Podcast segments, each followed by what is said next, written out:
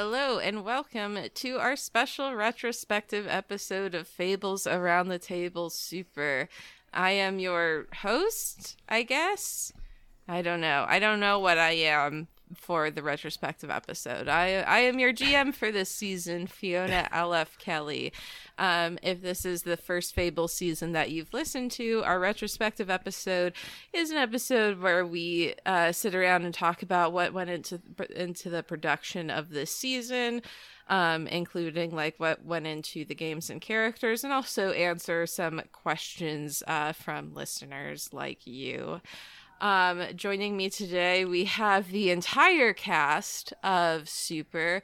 It was in doubt for a little bit, but we do have the whole cast. yeah, no um, kidding.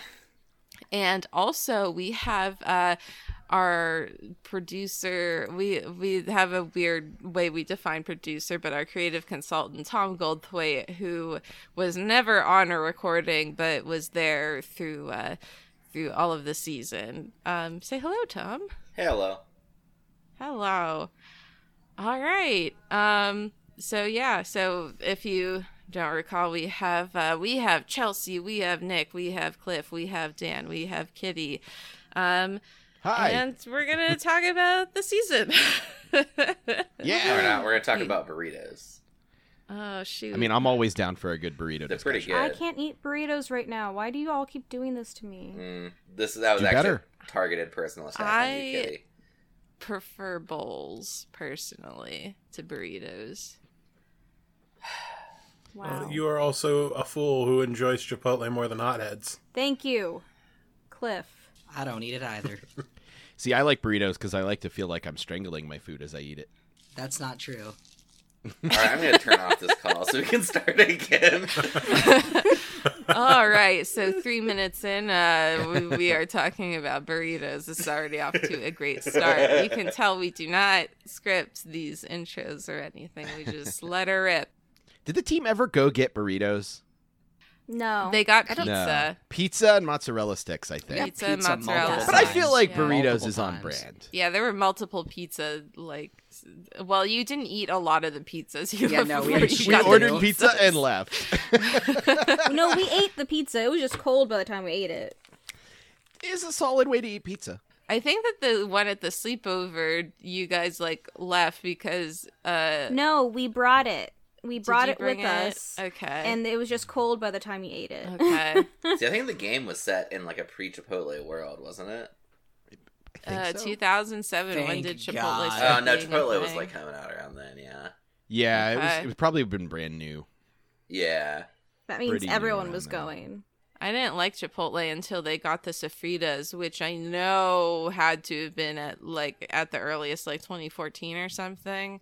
Yeah. Um, but I was getting the burritos. See, we're bringing it back. I was getting the burritos, and I was getting just the veggie because I'm a vegetarian.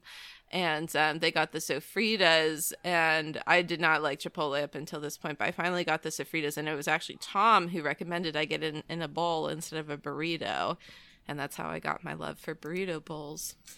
And fucked uh, up. I yeah, you.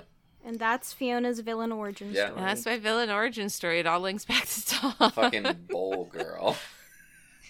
bowl girl. All right, let's let's talk about this season for real. Um how how is how did everyone like this season? Did everyone have fun? Yeah. Yeah. It was all right. Wild ride. It was all right. That's No, it was fair. Yeah, I had a lot of fun. It did not go where I was expecting it to go. it didn't go where I expected it to go either. you just hit on two questions I had. okay, what are your questions? Uh, one was how different did our characters end up from how originally imagined they would, and two, Fiona, what the hell were your original plans before you went completely off the rails by shutting off Prism that day? Yeah. Um. So, so I can answer both of those things. Um. Your character stuck pretty close to what I had imagined, like what you described initially. You were all very good at like describing um your character's values and uh, their personality and things like that. And you uh, you all stuck to it, I think, very well throughout the season. Um. So I wasn't too too surprised there with how your characters reacted. Um, except maybe in like individual circumstances, you might have like hooked onto something a little bit harder than I expected. But I think overall, um, you know, I wasn't shocked by the route any of your characters were taking. Um, in terms of where the story was going, so Tom and I, uh, before we even had like an unrecorded episode zero, had uh, basically fleshed out an art guide. Um, we were going to do. I forget the term for it. It's basically like the good versus evil arc, and it was going to be largely about Doctor Quantum, and um, you know he was going to be this like sort of like respected mentor figure to your team, and um, you would find out that actually he maybe doesn't share the same values as you. Um, we did largely get to that, uh, but it was like you know. Uh, as we talked to you guys in episode zero and stuff, all of you were bringing these really great ideas to the table that we started incorporating into uh, the story that we had planned out.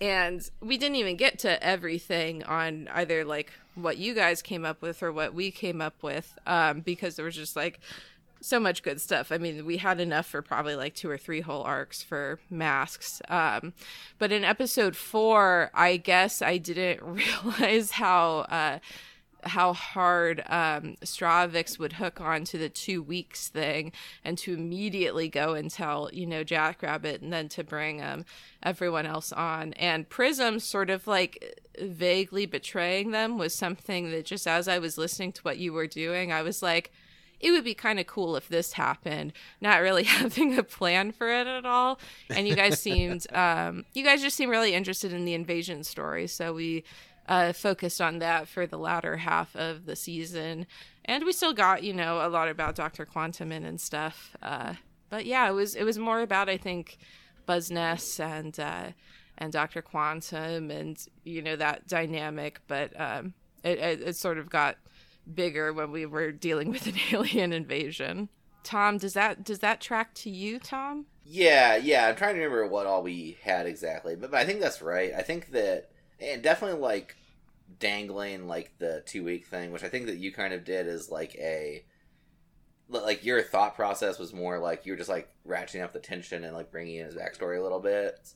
Yeah, I thought that I was I thought that 2 weeks was like, oh, we can like it's a deadline but we can like deal with this. It's like, you know, literally weeks away after we had been like blowing this up for a year. I didn't uh, realize that 2 weeks was going to be like, oh my god, we have to deal with this like right now. yeah.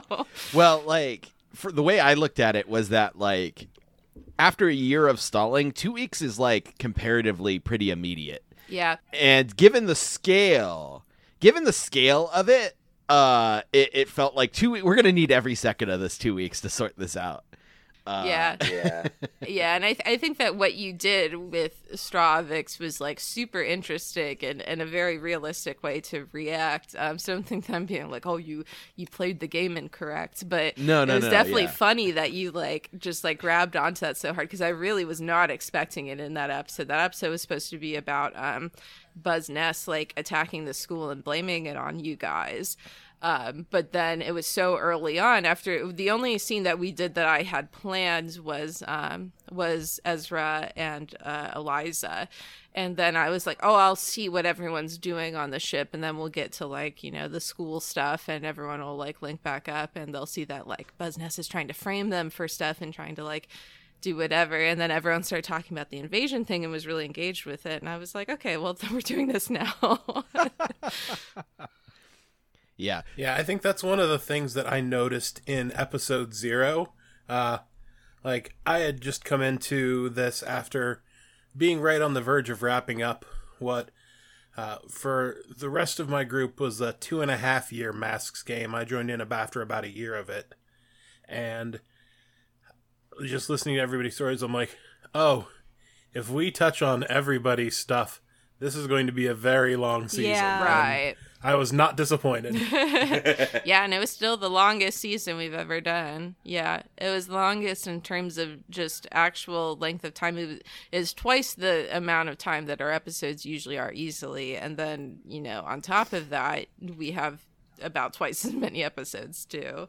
Yeah, definitely part of it was especially because we had more players and like masks sort of by design, like each player really gets like their own totally distinctive arc. Like honestly, like even the amount of time that we expanded to, I think that we didn't really manage to get everybody's stuff in there as much as we might have liked. It was just like there's too much stuff to get through. Yeah. Well, I think that yeah, I think that if we like totally just rethought how we did it cuz we were approaching it like we had approached um many other Fable seasons where we sort of like come in with ideas of like themes and maybe like a big bad. Um but even that i think was a lot for this. And you know i i like running games with like a lot of uh a lot of players. I know that everyone is like there's a lot of players for recording but i'm like i know i like it though. Um and masks is really hard to get everyone's like backstory into it. Um i i don't regret having the i, I don't really regret anything about this season honestly. Um i think it was a cool season in the end but um yeah it was a lot of players and a lot of different things to balance. There was a lot of things that i like wish we had gotten to even if i don't regret the direction that it went in. Um i wish we would have gotten more with um ezra and eliza. She like she was definitely present in it but it felt like very sporadic compared to um compared to all the interesting things that dan came up with for for eliza. Yeah, my mom was cool. It's just, there was just so much you know everyone had that was so cool, but we would need like a lot of time to dig into. It's just kind of the nature Yeah. of masks as a game, and just kind of superhero storytelling as a concept too. Yeah, and I mean, you look at like Teen Titans. I mean, they basically have you know a season is like loosely devoted to one character's storyline, and I think that that's like how Masks works as well because there's so much world building and so much like you know character backstory, and you're like doing this like coming of age and you know all sorts of stuff. Um, um, interesting. Interestingly, the one thing that did go in that I wasn't sure if would go if would go in or not was um, was uh, the Galaxy Eater because that was something I like semi pulled out of my ass in the episode. And I think that that was like good player initiative to be like, aha, I have this like thing. Let's like investigate it and sort of link these things together. Um, but that was, I remember talking to Tom. We were at the beach actually eating ice cream and we were like, what should the doomed, you know, thing be? And we just sort of like spitballed, like, oh, it's this like fetus of a thing in space and like, you know, it's gonna eat the world or something. And we're like, oh, that's like a lot to get to in the season. We'll like maybe like hint at something, but largely have it be unknown. Um, and then it came up in an episode, so I just like went off of what we had talked, you know, months earlier about. I think it was cool stuff. I think you all made really interesting choices around it. Yeah, I, I enjoyed the idea of like, well, we have two cosmic level threats. Well, let's just make them fight. So we maybe at best only have one cosmic level threat. To Yeah. Yeah. Yeah.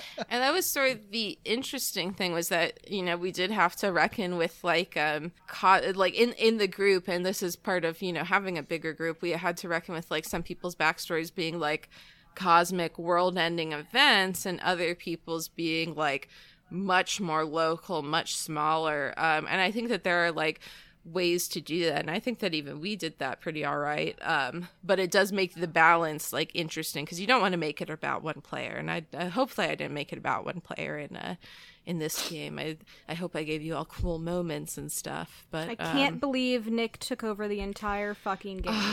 well, just I'm the sorry. worst. well that's okay because then cliff did all his character arc for him at it's the true. Yeah. yeah. That was funny. I remember af- after that initial episode, just sending out the uh, s- the without spoiler spoiler tweet of "I'm better Nick Ursiva than Nick Ursiva." yeah. I love you, Nick. Yeah, I think that Straw did have a have a really excellent character arc outside of that, though. That Right. wasn't like the interesting stuff. I I think. Uh-huh. and then the important confrontation with his mommy was was actual Straw and not fake Straw. Yeah. Straw really surprised like both Asbel and me because I was very much like that. Galaxy Eater was like, "Hey, I could just you know destroy all the Zrel and solve this problem," and Asbel was like, "No, that's literally genocide." And happened to mention it to Straw, expecting Straw to be like, "Yeah, no, that's fucked up." Straw was like, "Okay, but we could do it though." Yeah. Yeah. And that's Aswell was Well, like, Straw, "Wait, what?" Straw is intimately familiar with all of the atrocities that his people had committed over the eons. Um, so since I've been talking for a while, I kind of want to popcorn it back to you guys. And um, why don't you guys talk about some stuff that went into like designing your character concepts? Um, I would like to hear from everyone. This segues nicely into a question I had for everybody. Uh, I was I was going to ask specifically um, what uh, what pieces of inspiration did people pull from to kind of help inform and create their characters? Nick, I, I feel like you have to go first. Oh well, shit. I have to call on you guys because no one will talk if I don't start calling on you. That's true. Um. so yeah, uh, I well, my my original concept for Straw is actually really different. Um, I kind of like started by wanting to play just kind of like the dumb group mascot. Like basically, I just wanted to be Groot. Uh, so like I had the idea for like an alien that that just smashed things and was dumb. Um, so, uh, but then that idea evolved into something a little bit more like regimented and militaristic. So, um, I pulled a lot of inspiration from like the Skrulls, basically because like the one ability I had from my uh, my playbook was to shapeshift. So like that's like an easy comparison to make. Um, and then also the the Galra from um, uh, Voltron was a huge kind of inspiration for how I kind of visualized the way the Zrel ascendancy kind of like functioned and like held itself. Um, so like those are kind of like the two main like kind of points of inspiration for like where how I came about with like the character of Straw and like the idea of the Zrel ascendancy in general. Yeah. Um, all right, I'm going to popcorn it to Chelsea. I'm Chelsea. You're Chelsea. Um, so I I think I've mentioned this on our episode zero, uh, listeners, if you've listened the whole way through. Uh, comics are like not exactly my wheelhouse, so I don't have sort of like that, uh, like rich, lush background knowledge of that kind of stuff. So Juno was actually based off of a video character villain from a game that very few people I know have played. Um, and so this character is from Mega Man Legends, which is the best video game ever. Fight me. um, but the the villain is named Mega Man Juno, which I just totally ripped the name from. Um, but they're a a robot that's a bureaucrat bureaucratic unit. Um, so that's sort of like where I was like, okay, so so Juno's gonna like paperwork and be like the nerd, quote unquote, of of the group and that's sort of like what informed a lot of her like like uh teacher's pet kind of attitudes i guess all right, let's go to uh, Daniel. Uh, okay. Um, I'm not exactly sure where or like what it ex- spe- uh, specifically inspired Ezra, uh, because when Fiona asked me to be on this, I then very quickly consumed as much like superhero media as I could, uh, which I was already doing because I, I very casually like superheroes a whole lot. Uh, so I watched every season of Young Justice. Nice. I watched like three or four different uh movies. I think shortly after it ended I watched Super Crooks on Netflix and that one was phenomenal. Um even though it had nothing to do with like the game as a whole.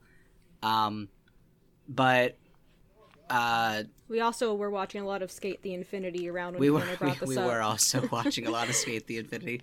Um, just I, I consume a lot of like really over the top uh, media, um, but specifically the original inspiration came uh, mostly from the inFAMOUS game series Mm. in the sense Okay. that like that is a game that's very heavily like the choices you make determine how people see you and whether you're like a hero or a villain is really just down to like how things go and specifically the original powers were not light manipulation, but like neon manipulation. Because in the second game, somebody has those and they're very cool.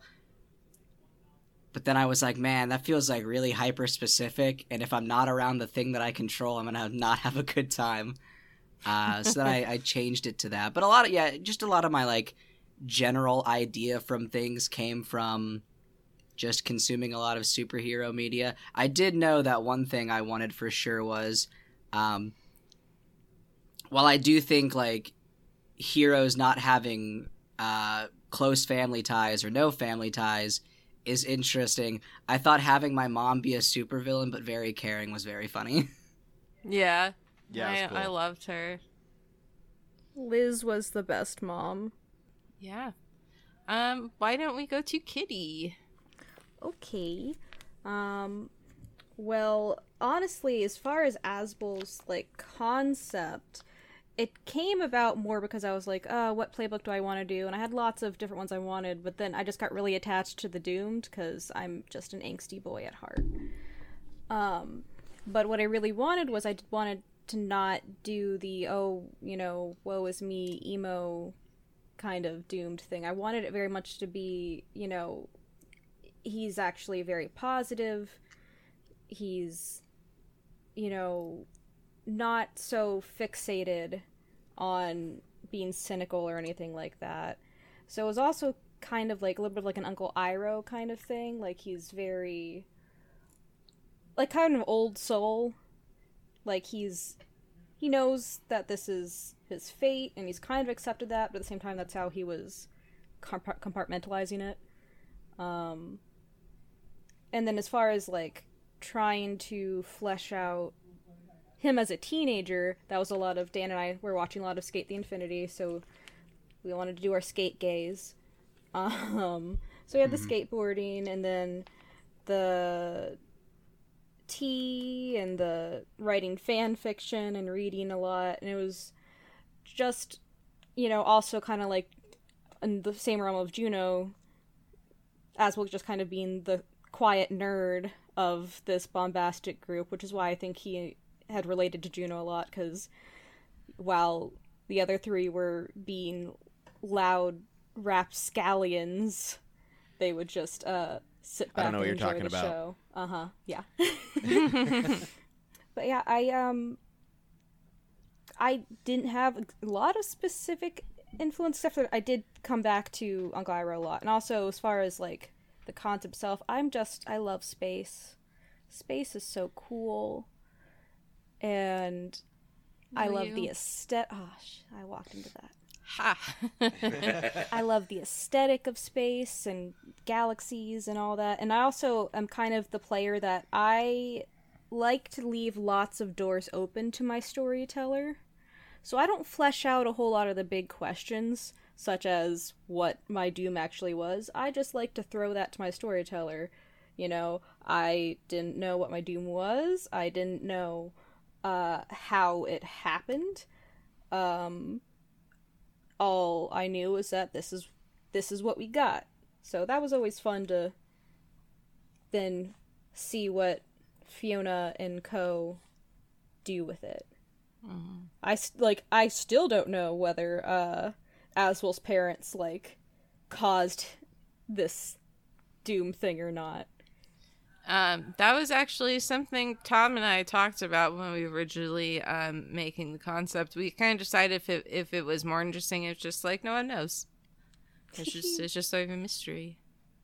But yeah, I also very sp- I did like weird things with the naming convention. Like I very specifically like had his parents be like, you know, one his mom's uh, name started with an A, his dad's name started with a Z, and then his is A O Z, like first letter alphabet, middle letter alphabet, last letter of alphabet.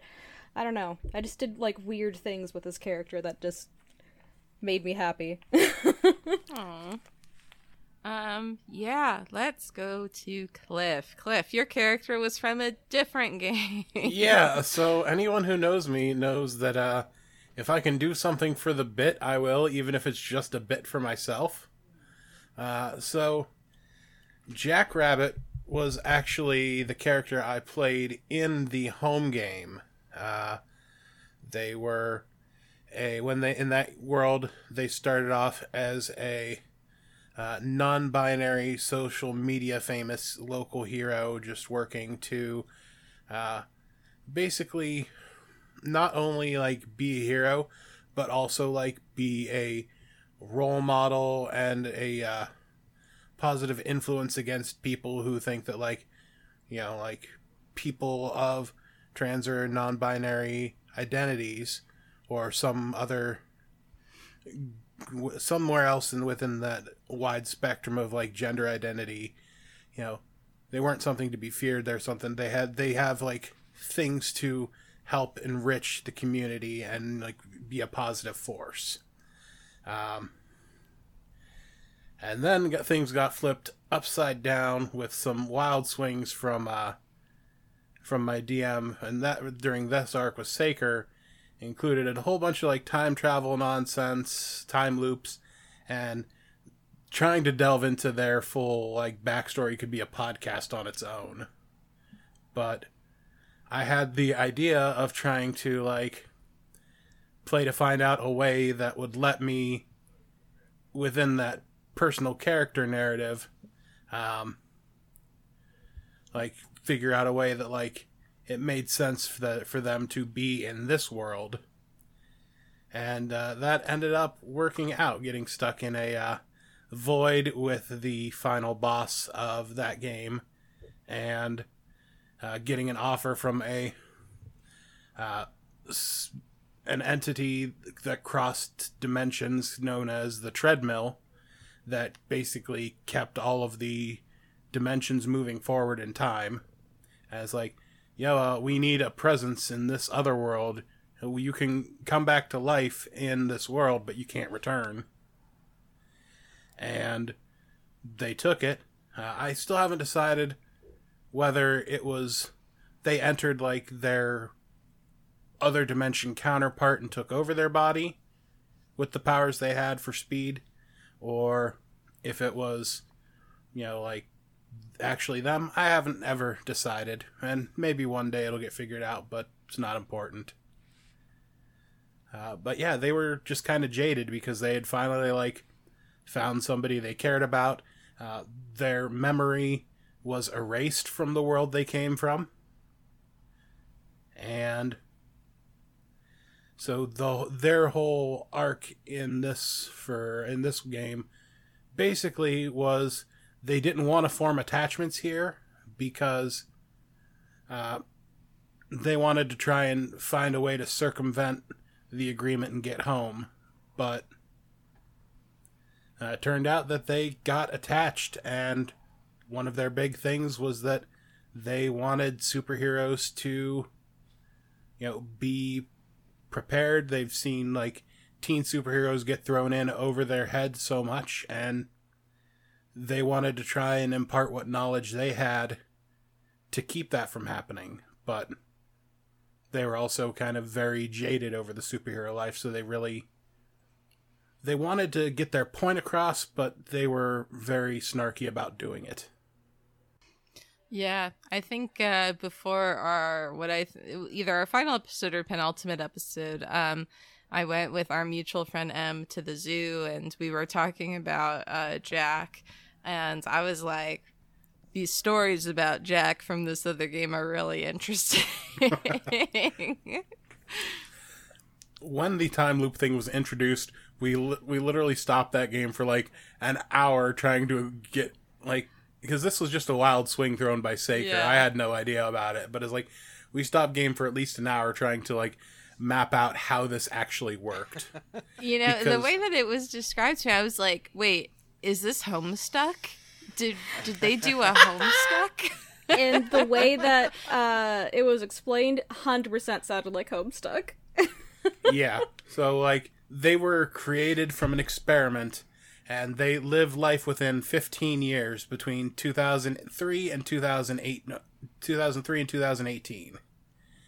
And uh at 18 they got transported back to a specific point in time and uh, there were multiple iterations of this person of you know Charlie Jackrabbit going around. So there would be like any given time, like a three year old, uh, 18 year old, and then like every increment up through 15 years. And like their technical birthday was like 2015. So that's why it was three years old from that time period of 2003 to 2018.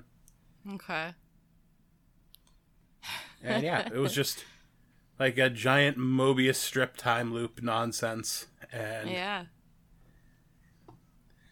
And I was just like, how do I keep playing this character? What were Jack's powers in your home game? Because we hinted at that a little bit in your flashback.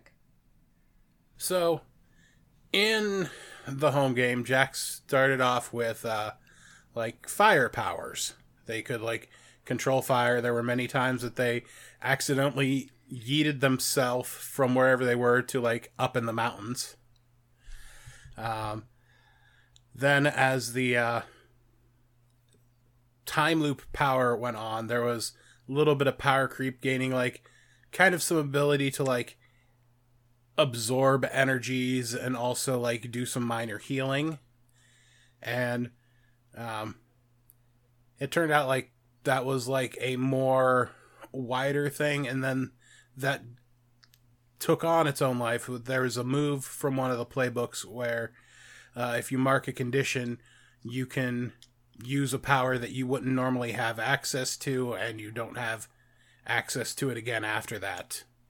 And like it's just kind of like in the moment your powers like mutate and manifest. So, uh, they were like almost kind of like a like a, li- a lighter version of a nova by that point, but still their primary power was fire. And uh yeah, one of the things like with that was like when Jack fought the final boss and went into that like time rift to put them in this like intermediate dimension where they were, um, they had kissed their partner on the cheek who was the a, a living uh, mass of energy that had speed powers. And uh, so they uh, they absorbed some of that speed power which gave them connection to this uh, the cosmic treadmill. And that's why it's like well you've got this connection now. Let's uh, amplify this. And i think that leads me to kind of leaning towards the whole like the jack in this world the for the game where this game took place it was like the consciousness was what moved into that body and not necessarily their physical because they didn't have the fire powers here Hmm. Cool beans. it's Yeah, real it's cool real stuff. complex and wonderfully convoluted like comic books should be Yeah. That's fair. That is the exactly. most comic book. It's shit. very comic booky, yeah. I will I will reveal how my mind works for a second. I heard um I heard fire and speedy and I thought Scorbunny from Pokemon. And he is tracks. called Jackrabbit. Yeah. I'm trying to think like Um, how different together. like different like media genres rank in terms of like convolution. And I feel like it's comic books and then anime and then like maybe like fantasy. See, I feel like anime tops um, comic books That's because also how comic I books re uh, comic books like reboot and sort of like solidify what they're actually about, and anime just goes for 20 more years getting more and more complex and like But then they also retcon things. Mm-hmm. yeah But see comics like don't even when they reboot, they don't really reboot. Like they tend to like kind of like they don't actually decanonize stuff. They just kind of like But you have like your core archetypes of a Yeah. character. Like, you know, Batman is like a billionaire. He doesn't have any powers, but he fights bad guys. And like, you know, he is the knight. And, you know, Oh yeah, whereas yeah. I mean, that's- anime, I cannot even begin to tell you what that JoJo show is I about. was, I was gonna say, please, please go watch JoJo's Bizarre Adventure and then tell me that anime is less convoluted than comic book. I, I mean, I have JoJo's is seen- clearly about a bizarre adventure. I have seen one episode of that. Chelsea and Dan showed it to me, and they just ate spaghetti the whole time. And I'm like, this can't be the show. no, no, like that. That's like that's not even filler. That's that's got like relevance to things later on. I just could not even comprehend what I was watching. The the most recent manga of that ended, and somebody got eaten by a uh, a guardrail. Nice. what? Spoilers. Yeah, guardrails are magical. People live in them. It's it's you know things happen. See, I feel like I do need I- to watch this show. I I like still a little bit feel like Dan is lying about all of this. See, that's the best part about JoJo. I can say things, and I don't have to lie because it just It's sounds just It just wild enough. sounds Yeah. yeah. see, I like totally followed the spaghetti episode. I thought it made perfect sense the whole way through. Like I was right there I- with it. I did not get the spaghetti episode. Can I ask a completely random question that's entirely related only to my own character? Yes. What the hell was the weird look Dr. Quantum gave Asbel when they first met? I wanted to call back to that so many times, but then stuff kept happening that it felt like it was not the right time for Asbel to bring it up. Because Asbel just thought Dr. Quantum didn't like him, but Kitty was like, why the hell did Dr. Quantum give Asbel a weird look? Oh, it was um so when I had um initially made your um your hooks, I did uh that quantum would push on freak for um for Asbel. And uh basically because he like went into Asbel's mind and saw the connection there and what that connection could mean and was you know weirded out by it.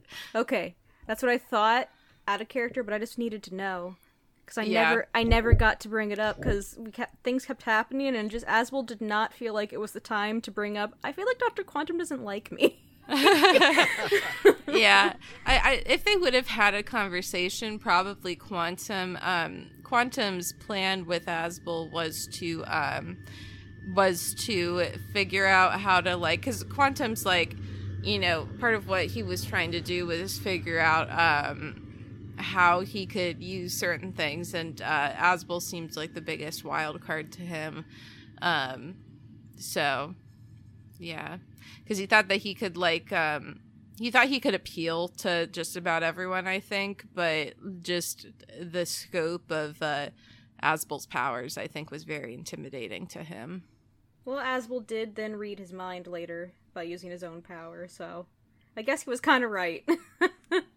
yeah I, I i mean more with just like what the galaxy eater would mean because i think that he felt like the hunger and the just like scope of how massive and ancient and like nebulous it was and was like oh shit Let's put a pin in that one. Yeah. Um, sort of related, Tom, do you want to talk about what went into uh, designing Quantum? Um, actually, I wanted to actually turn that around and kind of ask ask like the crew like what they Mm. thought of Doctor Quantum as a character. Um, Tom's no, but but in the answer of yes yeah, and. no, This but is why we don't let him on mic. yeah, no, but is allowable. It's it's Um, I mean, I loved my super daddy. Super Daddy. Uh, I know I seem to be in the in the minority there at the end, but yeah, and I or guess at least Juno was. yeah A- and okay maybe i will like answer fiona's question for real. Like um i mean like like we were talking about it and i mean fiona i mean we had the idea for dr quantum um the idea that he was sort of like this like superhero but kind of a villain. Um that's all like interesting stuff. Um and fiona was sort of like fishing around for like what this guy what this guy's deal was because i think we both felt it was like uninteresting if he was just kind of like selfish um, Uh-huh. Yeah, we Yeah. didn't want him to be selfish. We didn't want him to be like super fascist. We we wanted something like more interesting that you guys could like play with with him. That it wasn't something inherently evil.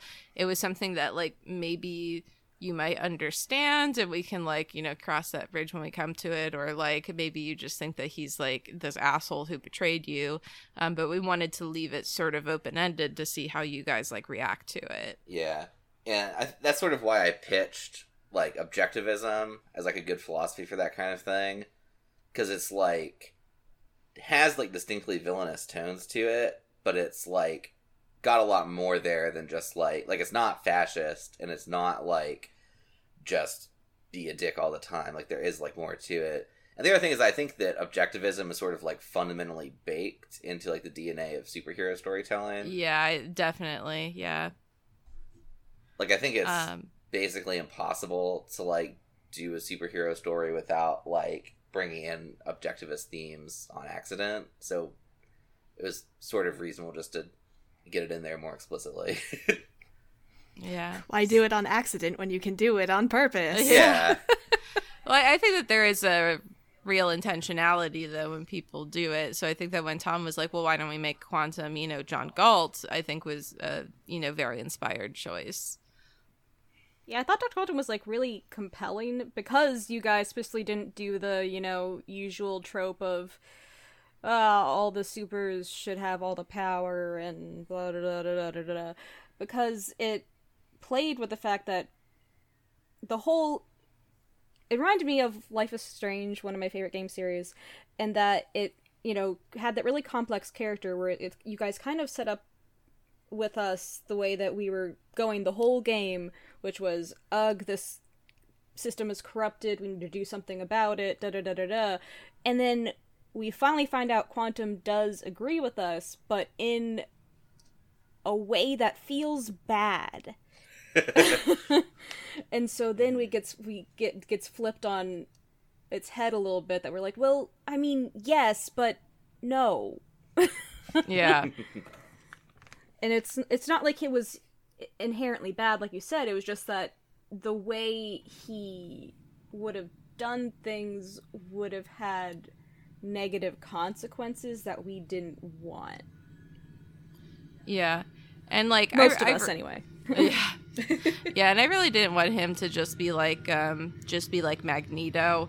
Um I didn't really want him to be like, you know, I didn't want him to be Magneto. I didn't want him to be like um this horrible double agent guy. I was like hoping that you guys would see him as very complicated and engage with that. And I think that you all did, which I was very happy about. Um Dan certainly engaged with Doctor. yeah yeah, That I definitely loved that. That one was of my great. favorite moments Like... Dan like certainly engaged with both halves of Doctor Quantum. Yeah. It was it was so funny when I when I sent that script to Garrett and I like put in the in the notes as he's reading the script like Quantum is asked if he's willing to die for this. Quantum, yes. Quantum dies.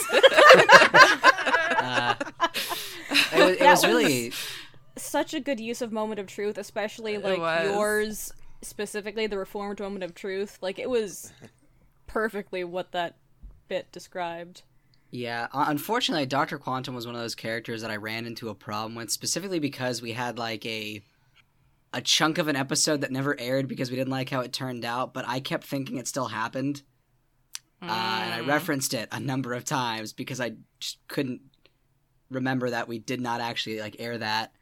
Um, but like I, I was telling Fiona that like you know the things Doctor Quantum like the the hologram of Snakebite said like resonated really strongly with Mhm. with Ezra, and then to have him also be like the guy mentoring us was was super interesting because like honestly it it very well could have been a case where if if he would have gone about things just a little differently, Ezra might have genuinely been like, "No, guys, this is a great idea."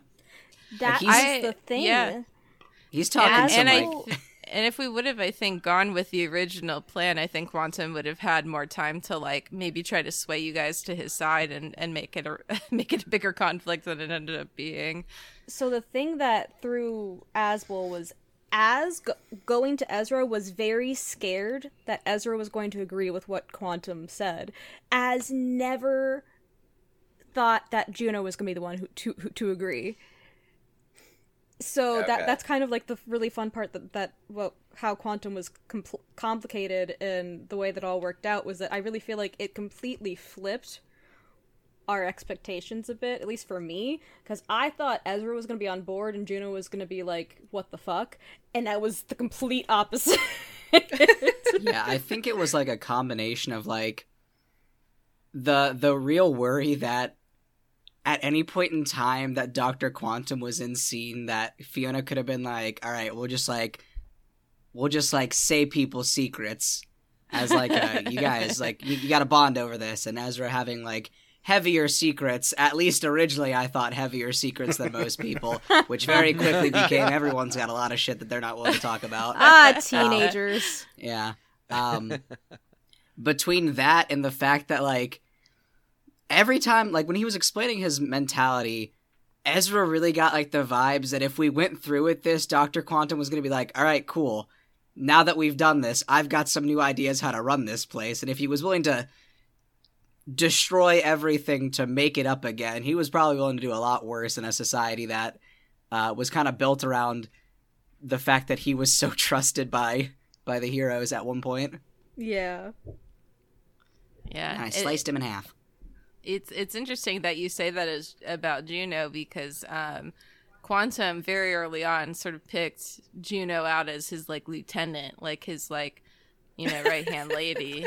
Oh yeah, but that's like def- that's why Az thought that Juno was going to feel so betrayed because as seeing it from Quantum's perspective, like literally in his mind, was like this man was trying to groom Juno. Yeah, he he was, and that was you know that's why I tried to in their conversations sort of like slip in the tenets of objectivism. Yeah. like Juno, your logic, well, like you know, is what makes you strong, like not the systems. Um, And that's part yeah. of like why Az was so thrown when Juno got completely on board with Dr. Quantum because it was against everything she had been about up to that point.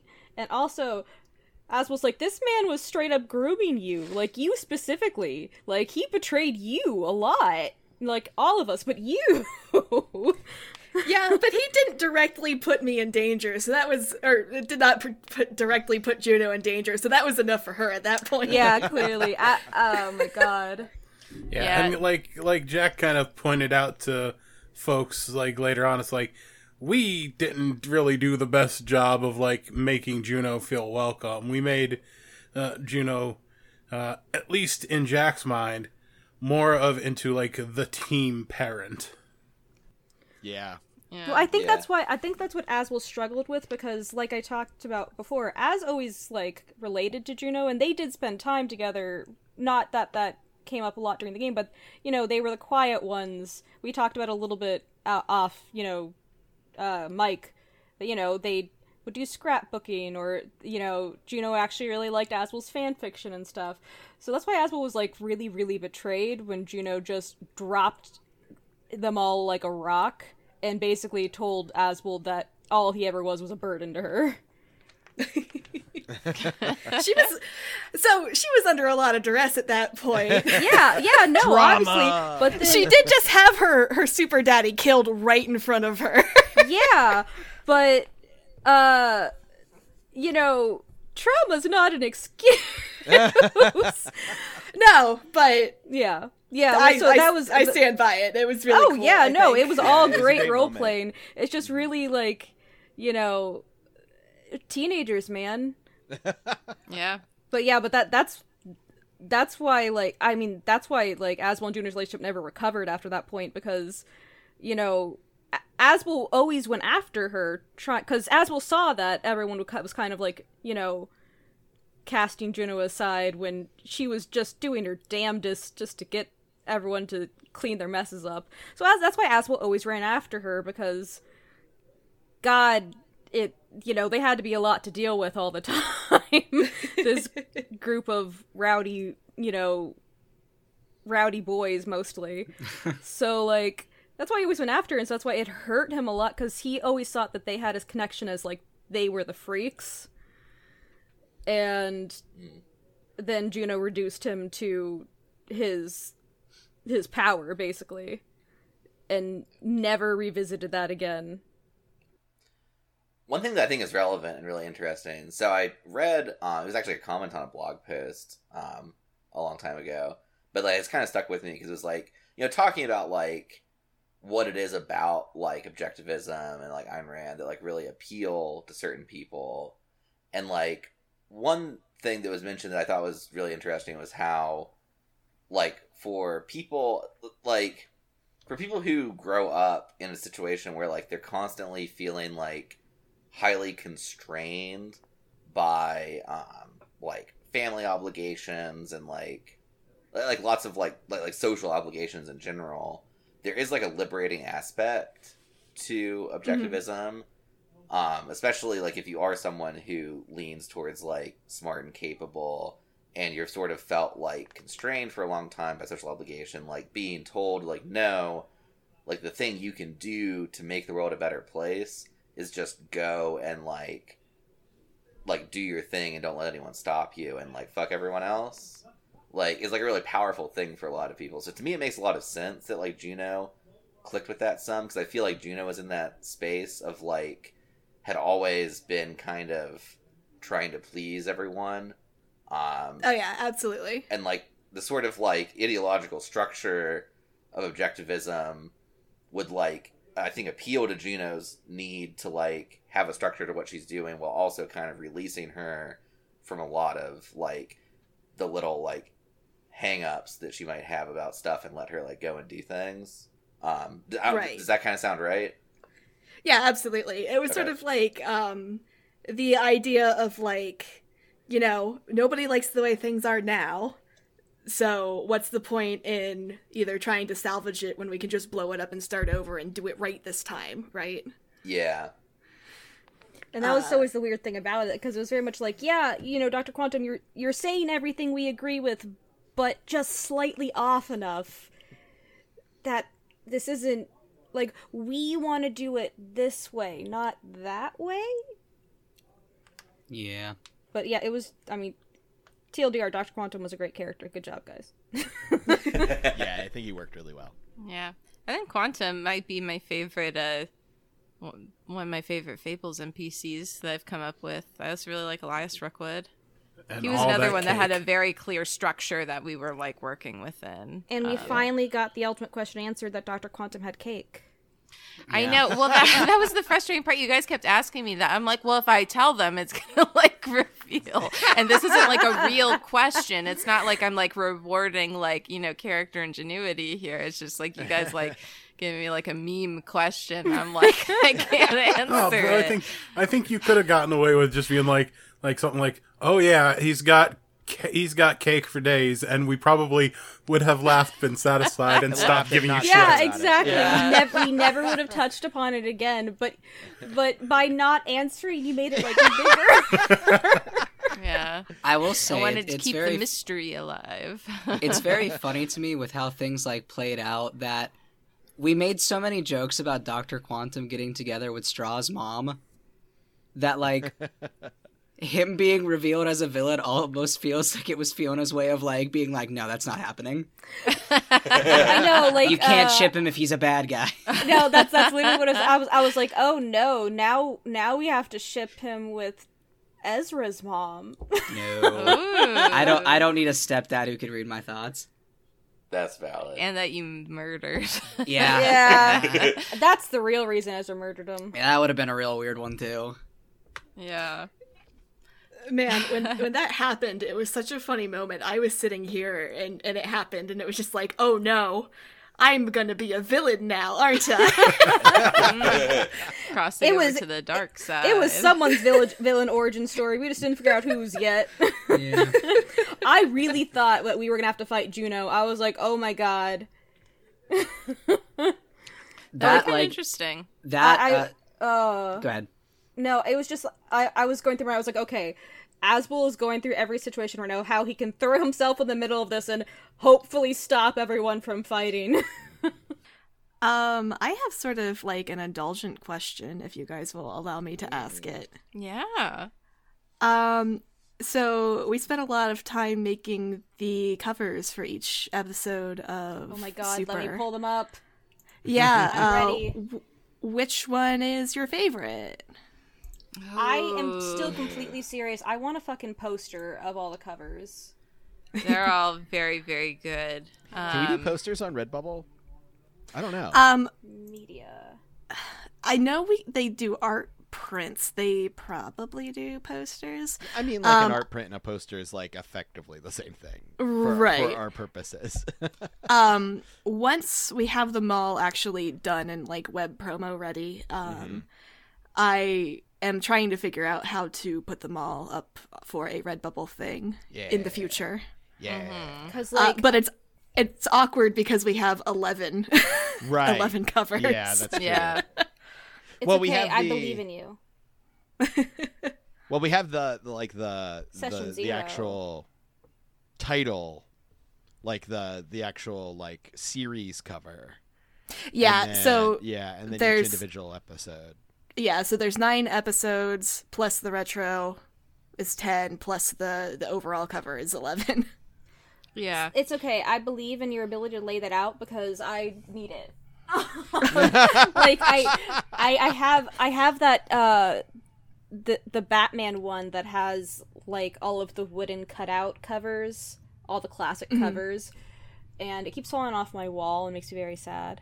Uh, but that's how I like imagine the setup is like the just. Uh, I'm staring at the the collage one you made right now, and I just want it so bad. hmm yeah, I do too. I love them so much. This was I I will say Chelsea was wonderful working with my like weird idea. So um before we got too too far into production, I was like I want to see what like other people are doing with masks. So I started listening to um Protean City Comics and at the beginning of each of their episodes they would describe a, a cover. Um and I talked to um Saker was a big help on this podcast. And I, I was sort of asking Saker like, you know, how much of the comic book like narrative setting is really present. And um, Saker was like oh yeah like quite a bit you know we'll describe like splash panels and things like that. And I think that that's a big part of what makes masks masks. So after listening to Protean City Comics uh, do that I blatantly ripped that off and was like uh, hey Chelsea like originally we were just going to do um just like single character sketches for you know each episode but i'm like what if we made like a cover would that be too much work and chelsea being the wonderful person that she is like took on the challenge and made 11 absolutely stellar covers that i just love every single one of them so much I'm trying so hard to choose a favorite, and I keep on like deciding, and then like being like, no, this other one. Then be like, no, this other one. Uh, I think my two favorite ones personally are like the uh, Ezra and Asbel like at school, and then also like the the Captain Coldheart takedown of 7 mm-hmm. Uh-huh. But my That but my one. actual favorite one, like genuinely, is before you finalize like Straw and Juno talking to whatever hand of the comic comet dude, uh, the the rough draft where he's got like the really angry face. I actually really like that one. Chelsea's sketch faces are I just love Chelsea's so sketch good faces. every time every time they are great But yeah, no, I I do really really love the one of as and Ez at school, and then I mean indulgently, I love the one that's Asbel's vision. Like it just looks it you captured it so it's just so magical No, you. and ah shit. But yeah, and then I also really love the one of Ezra and his mom. yeah yeah the the piano yeah And then, but of course, like the the one, like the hilarity and perfectness of Jack cold cocking straw with Juno, Juno in the doorway. It's so good. They're all Yeah. so good. And the one with the and one with the picture of that, you know, when we used to be happy and friends. Yeah. I very much like Doorway Juno. Yeah. I think that my two favorite are seven and eight. So the Polaroid and then the Pieta. I think that those are my two favorite. I really wanted a like Chelsea can vouch for me. I really wanted a Pieta somewhere because that's so Uh-huh. like it's so prevalent in comic covers. I'm like we have I don't know who it's going to be. We're gonna have to see who gets like hurt real bad, but there's gonna be one. Yeah, I really, and I this really is just me saying it. Oh, sorry. Go ahead. No, I was gonna say I, I, I also really like the Pieta. I think that's just So, very effective. If you want, sorry, I, I was done there. uh, I was just gonna say if if you wanted to do like a variant cover of like Juno becoming the big bad, and the rest of the team facing off against them of what could have happened, that would make a pretty sweet twelve month calendar. Just saying. yeah. do, do the what if cover. Or or or we we do need like the epilogue like what what's everyone look like, you know, after the epilogue. Oh, Oh, yeah, all grown up. Yeah. Like 15 years later. Mm-hmm. Oh god, our characters would be like thirty. That's when your knees start to hurt. And then the Can confirm. Yeah. the retrospective cover, which is not in the grid that I think that we were all looking at, with all It's the hot. all the people playing, all the Oh, team yeah, playing. D and D. Uh, I love that one. Oh my god, yes, how could I have forgotten? Chelsea, I They're not playing D and D. They're playing masks. They're Yeah. playing something. They're playing masks. It's How all D and D. There's even a clo- Chelsea posted the close up of it being the masks book. um but yeah i loved i loved all the covers. Chelsea does such great work all of the time. She's such a good artist. We love having her around. And this is like really i i put a lot of work onto her being like let's make a cover for each issue because i know how much work went into like just the first one. But then i'm like let's do that for every single episode. And chelsea was such a trooper and like made like 11 extremely extremely good covers like They're this is so like a real good. comic book I did my best. and you drew aliens and robots and all sorts of stuff yeah, I, I was lucky enough not to have any animals to draw in any of these covers. That true. is very true. Should, we should we should have, we should have thrown a thrown a team cat in there just because. mm, yeah kind of a little pet We can have I another can fix Scooby that, Doo. Chelsea. Don't worry. yeah. um let's uh start to wrap this up then um so does anyone have anything s- last things that they want to talk about before we start to transition into ending stuff I do actually, um, just because I remember sp- specifically saying the words. I'll touch upon this in the retrospective because the last episode was getting real long. So, specifically because Asbel, Charlie, and Ezra kind of stayed close, it kind of just stayed those three after the team fell apart. Um, and then Asbel just kind of decided to disappear one night.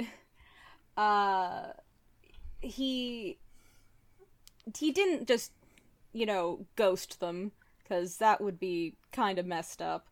But you also can't just leave a letter like saying, "Hey, I'm gone, love you, bye." After you know however many years it had been since then. Um, so Asbel left a whole journal of that he had kind of written over at least that past year of whether it was like letters specifically to those two or just actually journaling like you know today we went and you know saw this movie and it was you know so fun just to see them like joke with each other and da da da da da. And it, just kind of those snippets of normal life in the midst of all of the heroing and villaining and you know like Ezra's Eclipse now doing villain things, and Asbel's still doing hero things as Blazar, and Charlie's just kind of living his life, uh, trying to keep everything going together. And meanwhile, they're like still ha- they're like having brunch with Ezra's mom on Sundays, and you know, um, having to keep up this front that you know Blazar and Eclipse are, you know, hero and villain, and, you know, having that whole fight. And meanwhile, Charlie and Ezra kept this whole time trying to find a way to separate Asbel from the Galaxy Eater. Um, but the fact of the matter was that the only way that Ezra could come up with was with Doctor Infinity, who was a villain who wanted a heavy cost for using his power. So, in the end, the reason Asbel made the decision was because he's still a hero, and as far as he knew, he was the biggest threat to the galaxy. But he also knew that since Ezra's full on villain now, that could very well be what made Ezra snap. so he did leave them both messages, basically to Ezra saying, hey, please, you're a good person you're oh, you've always been a good person. I know you are. Don't let go. And to Charlie saying, please let Ezra know that he's a good person and don't let him snap. And I love you both. and maybe one day we'll see each other again. Maybe not. so that was what I wanted to throw in. That was a big part of the end of Asbel's arc that I didn't want to like take up time with in the last episode. Very cute. Um okay, does anyone else have any last minute like fun facts or things that they want to uh that they've like wanted to talk about and feel like they haven't addressed yet? I don't think so. It's not like a fun fact or anything, but like it was supposed to happen this month, but between a impromptu uh, trip to Michigan for uh, illegal substances uh, and then getting COVID, uh, my mask games that I was going to start in January has now been pushed back to February. Mm. Womp womp. Oh, I I've That's- also started GMing a masks game. We did sessions. We did session zero last week. Wow, that's exciting. I'm glad that everyone is uh is still liking the game. I'm glad I didn't ruin it. I adore masks. I adore it's it's a good game. Um, I I had a lot of fun with it. I hope you guys did too. Um, I will leave you with a final fun fact, which I guess is that there's technically a lost episode of Masks.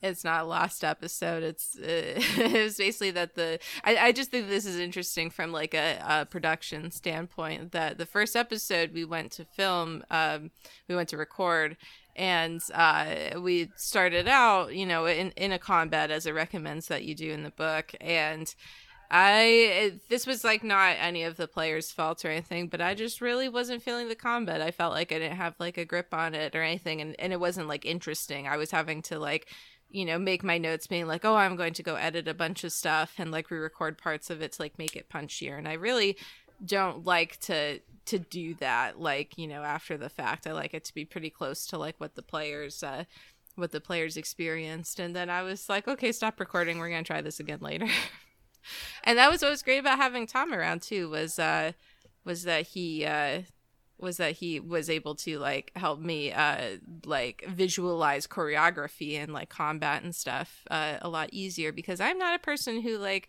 is very good at combat visualization and things but I feel like I got a lot better at it with this game. And uh, that's something I'm really grateful for with this game is I feel like that sharpened a lot of GMing skills uh, that you know weren't very sharp that I now have in my arsenal to make me a a better player and a better GM, I think. Nice. Hell yeah. Looking forward to the next season that Fiona GMs. Yeah, it's not going to be for a while, but it'll it'll That's what you be there think. eventually. That's what that's what I think. Oh no.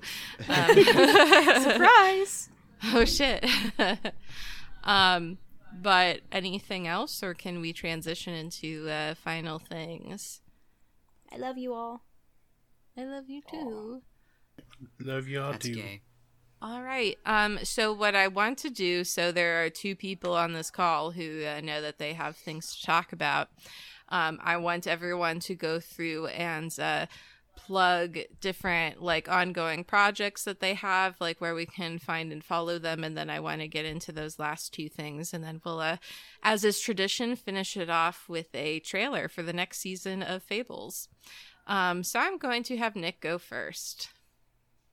Hi. Uh, as you probably know, I am Nick Urasiva. Um, in addition to uh, playing sort of uh, clueless Mr. Pibb addicted aliens on this show, I also uh, host in Dungeon Master Tales of the Voidfarer, which is our ENnie nominated uh, D&D 5th edition Spelljammer podcast, also here on the Project Derailed Network. With Fiona, who is one of the players. I am. You probably know that by now. Yeah. if if you're one of like the three or four people who don't listen to Tales of the Voidfarer who listen to this podcast, go listen to Tales of the Voidfarer. It's Um, a good show, if I say so myself. is. Uh, let's go with Kitty next. Hi, I'm Kitty. Um, mostly I do this stuff whenever these great people ask me to. Um, but you can find me on Twitter at Black X Cat, B L A C K X K A T T, because I'm an edgy teenager. and that's mostly where I um, share all of the nerdy happenings I come across and also scream about the state of the world. Yeah. And uh, Daniel. Uh, mostly just the same as that. Uh, I'm on things when I'm asked to be. Otherwise, I am uh, currently working in retail hell uh, and playing a lot of Final Fantasy XIV. I have a Twitter. I've mentioned it before. I probably won't mention it again. It's been pretty dead recently. I have not commissioned much art, so my page is a little barren. I did get the character from this game commissioned though, so maybe I'll like share that at some point when the next episode gets posted on Twitter if I remember that I have notifications typically turned off for everything. Yeah. Yeah, that's it. Um, so then I will go to uh Cliff and um uh well no, actually I'll go to Chelsea and I'll save Cliff for last and then Cliff you can have that lead into your thing, but Chelsea, sans your thing that you're going to talk about at the end. Tell us about right, yourself. I'll I'll I'll save the project plug for later.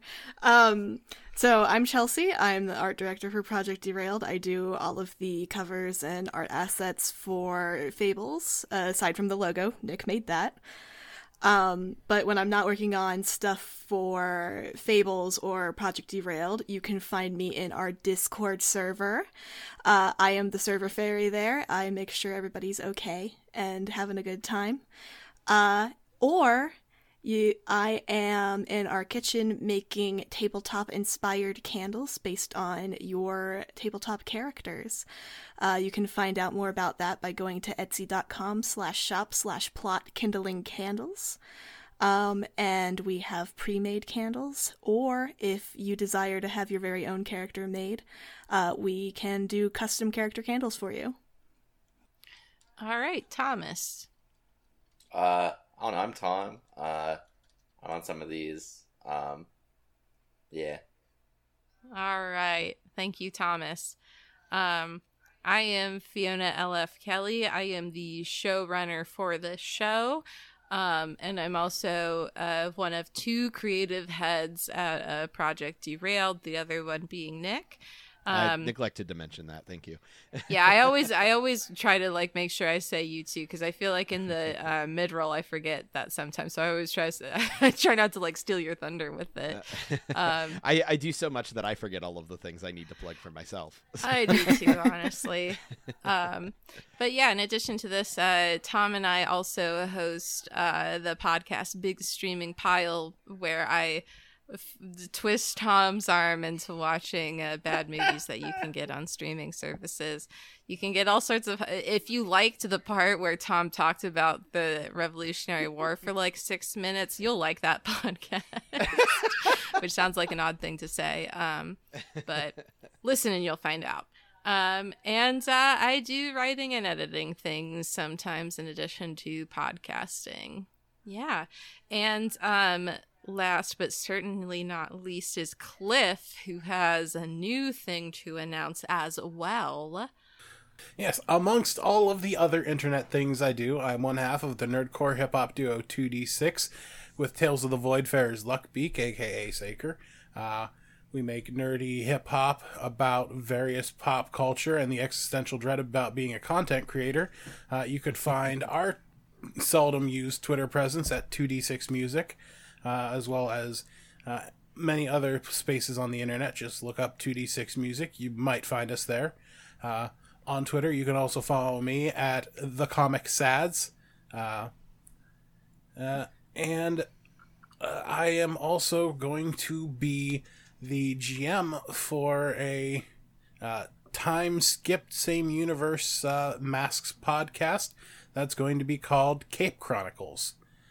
Uh, it's going to be uh, taking a return to Halcyon City, but instead of the year 2007, it's going to be uh, updated to modern times, 2022.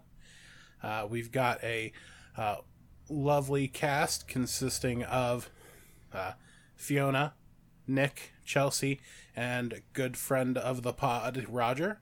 And we're really excited about what's going to be coming out. Uh, we recorded the uh, first issue for it, and uh, we think it's going to be a banger. Yeah. Uh the first issue was so so good. I was, It was so much fun. I was so pleased with it. Cliff, you did a really excellent job. It was nice not having the pressure of of trying to like control Halcyon City. Um, I was like, oh, I can just sit back and relax. Um, but we will have a trailer for that at the end of uh, this episode. But speaking of trailers, as is tradition, we announced the next season of Fables Around the Table in the retrospective episode of the previous season. Um, so Chelsea, since you are the one running that season, why don't you give us uh, why don't you give us an idea of what the next season will be? Well, I mean, our next season is really more of a joint effort. Yeah, Um, but you're like you're the one like organizing it. yeah. Um. So with Super ending in late January, early February. I don't remember when this is supposed to go up. First Somewhere week of around then. February. Uh, so with uh, the retrospect with with this episode coming out and ending super the first week of February, um, we really wanted to explore a genre of game that is sort of like underutilized as like a core kind of aspect in games. So we're doing another anthology season like Firelight, our horror anthology season. Um, and doing romance games. So I hope you guys enjoy Fables Around the Table Candlelight. Oh my god. Oh, that's a good That's- name for that. It's been so much fun so far. We get to be so romantic. It is a very sapphic season. It is.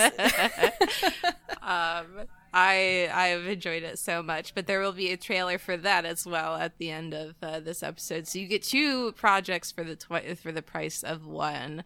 Um, yeah, this has been fun, guys. Um, yeah. I this is a good retrospective. I am I am very pleased with everything that we talked about. Um, so I guess that this is where we end it and where we finally like leave Super behind and uh, get on to the next season. So yeah, To think this is the last time we'll see Nick Uraseva. yeah, he was, yeah. I think that we Fading put that of at the end of at the end of Firelight. Actually, that Nick was never heard from again. But we have to leave on the, the real question of how long until our comic gets rebooted. Ooh. Well, it sort of did with Cliff's, maybe? So not very long is the Cliff. answer. I, Yeah. I guess you'll have to listen and see. Yeah, you gotta listen and see. You Cliff, see you have, what's, to, you have uh, to promise me one thing. What's that? You gotta make it really gay. Uh, I'm pretty sure that the wheels are already turning for that. Make it gayer. baby. we got new 52 Listen, we've already got I think four that Disney Plus series lined up. And I think that that's the perfect place to end it. So goodbye, everyone, and we will see you in Candlelight. Bye. Bye. As you walk down the sidewalk, passing shops of all kinds, the cold wind stinging against your cheeks as the snow beneath your feet gives a light crunching, you see a sign above your goal Chronicle Comics. You open the door, the ding of the bell letting the clerk know someone has entered. He looks up at your familiar face and says, Hey, uh, that comic you were picking up ended its run, but it looks like the company printing it has uh, something new out. And he hands you a comic. On the cover, a city along the water at night, searchlights across the dark sky. In each light are four faces with names in contrastingly colorful font below them. Falcon Girl. No, he would not be impressed. He'd be like 50 times more pissed than he already is at me. Royale. Yeah, watching and seeing what happens isn't stopping the crime. Remix! Am I the only one confused why Quasi can whisper? Quasi Raptor. Quasi never gets to eat. Above them, in white font with yellow bordering, the words Cape Chronicles. Available every first and third Wednesday of each month starting March 2nd, 2022, from Project Derailed, wherever you get your podcasts. It is cramped in here.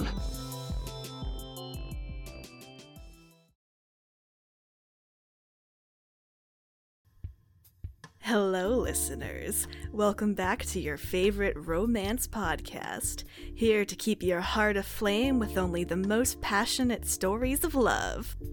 On this season's enticing edition, a queer cat and mouse story surrounded by romantic flowers and drenched in tension. A gentle, sapphic tale of an impassioned art collective of lesbi snakes in a cozy den and a trial of animated attraction and nightly courtship to discover if love can truly be found in a dating sim. Warm up, snuggle in, and embrace romance on this season of Fables Around the Table Candlelight.